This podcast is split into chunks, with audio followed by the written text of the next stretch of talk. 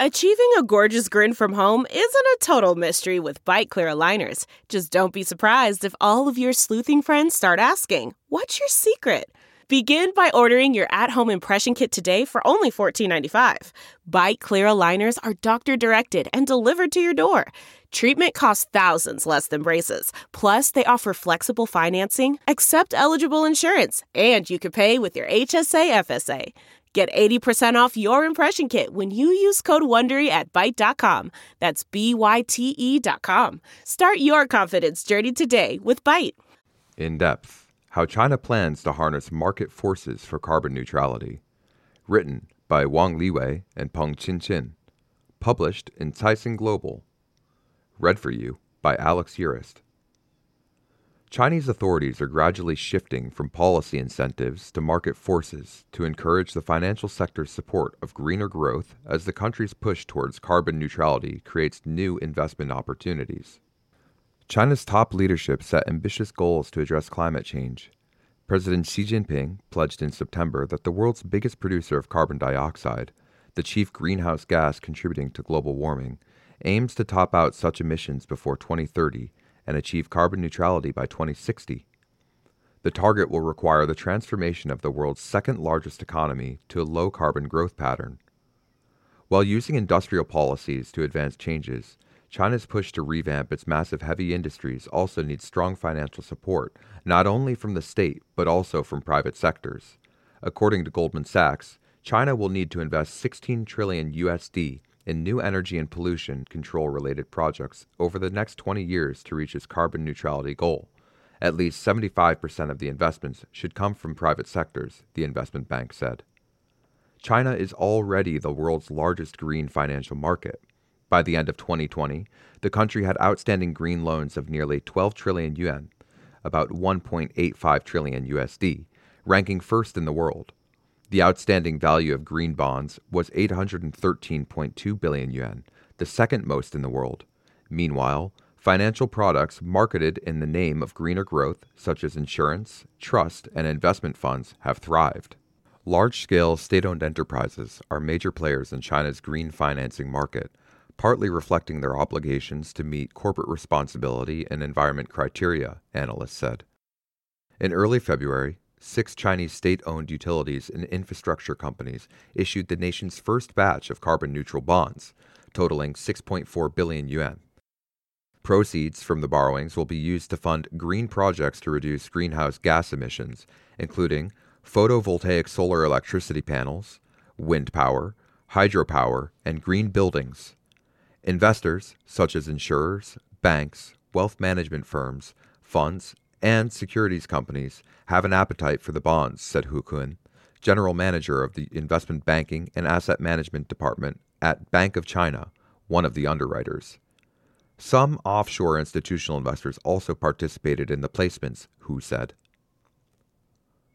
China should cultivate the green financing market to lure more investors and encourage large asset managers such as sovereign wealth funds and pension funds to take part, said Chen Wenhui, vice chairman of the National Council for Social Security Funds.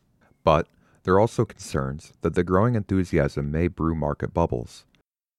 Axel Weber, chairman of the UBS Group, said high demand for green investments reflects insufficient supply of high quality assets. Meanwhile, due to a lack of clear standards and adequate disclosure, some projects behind investment products that are marketed as environmentally friendly are misleading or hyped. With a growing supply of green assets, the market will return to normal, Weber said. Investments in green projects need to be rational, said Wang Xin, research chief at the People's Bank of China. That will require thoughtful policy setting and adequate information disclosure to allow the market to play its role in resource allocation, Wang said. Fledging carbon trading. A key strategy for reducing emissions of carbon dioxide is to cap carbon emissions with regulations and allow businesses and institutions with unused carbon quotas to sell them. This puts a price on carbon dioxide emissions and creates a powerful financial incentive for reducing them.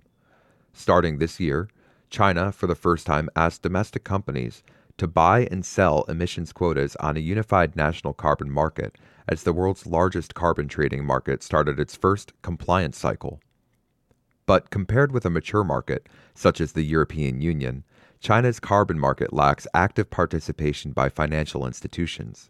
The main obstacles include a lack of market liquidity, lack of transparency of information, and unstable carbon quotas and policies, a financial institution source said. There are still debates in China over whether carbon quotas should be traded as financial assets or commodities. Each would be subject to different supervision and regulatory requirements. According to documents on carbon markets issued January 5th by the Ministry of Ecology and Environment, carbon emissions rights are regarded as commodities. However, market participants say that as the market matures, demand for financial derivatives and investors from other fields will make carbon emissions rights more like securities. We can put aside the dispute and let the market start running first, and then slowly adjust regulations, one official said. Regulatory preparations are already underway. In October 2020, the Ministry of Ecology and Environment, the National Development and Reform Commission, the People's Bank of China, the China Banking and Insurance Regulatory Commission, and the China Securities Regulatory Commission jointly issued a guideline encouraging institutional and individual investors to take part in carbon trading. The guideline supports institutions to develop financial products and other derivative products related to carbon emission rights, and it explores the establishment of carbon investment funds. In January, the Guangzhou Futures Exchange won approval to become the country's first new futures exchange in 14 years. According to the plan for the new exchange, the Bourse will be the first venue to trade in carbon futures. The central bank, in its fourth quarter policy report, said China would further promote carbon trading while developing financial instruments and mechanisms for the market environment and financial authorities have reached a consensus to trade carbon emissions rights as financial assets as of the fourth quarter 2020, said Sun Rui, managing director of the Green Finance Center and senior advisor of the Paulson Institute. It is time to launch related products and derivatives.